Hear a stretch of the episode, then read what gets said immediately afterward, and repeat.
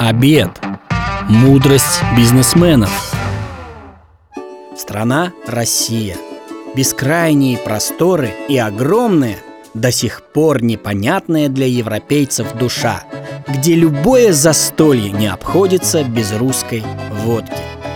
Это история про маленького крестьянского мальчика из Ярославской губернии, который за свою жизнь через трудолюбие к своему делу стал водочным королем в Российской империи.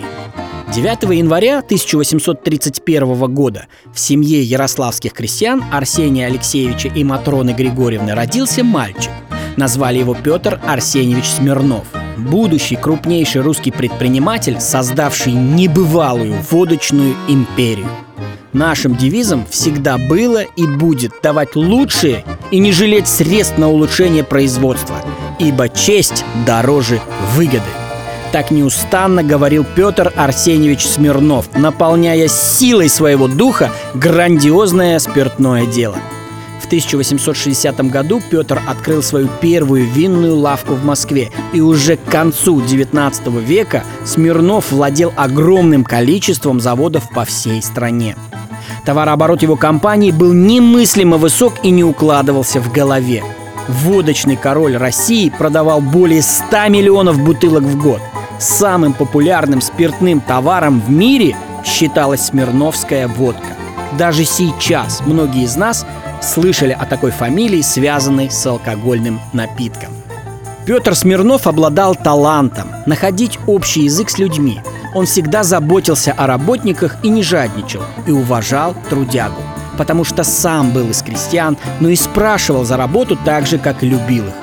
На Смирновских заводах сохранялся крепкий и дружный коллектив, в то время как другие предприятия страдали от текучки кадров и нехватки специалистов.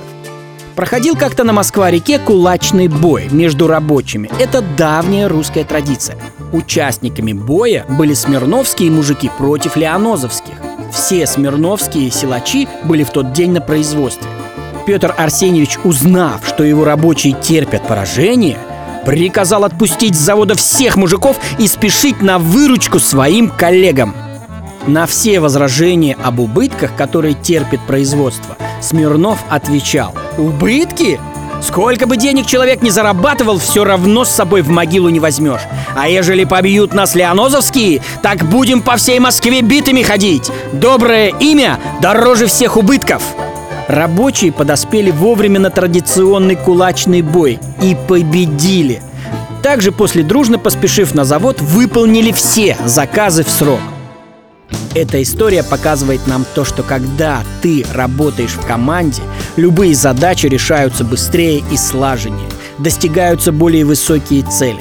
Команда – это единое целое, как один организм.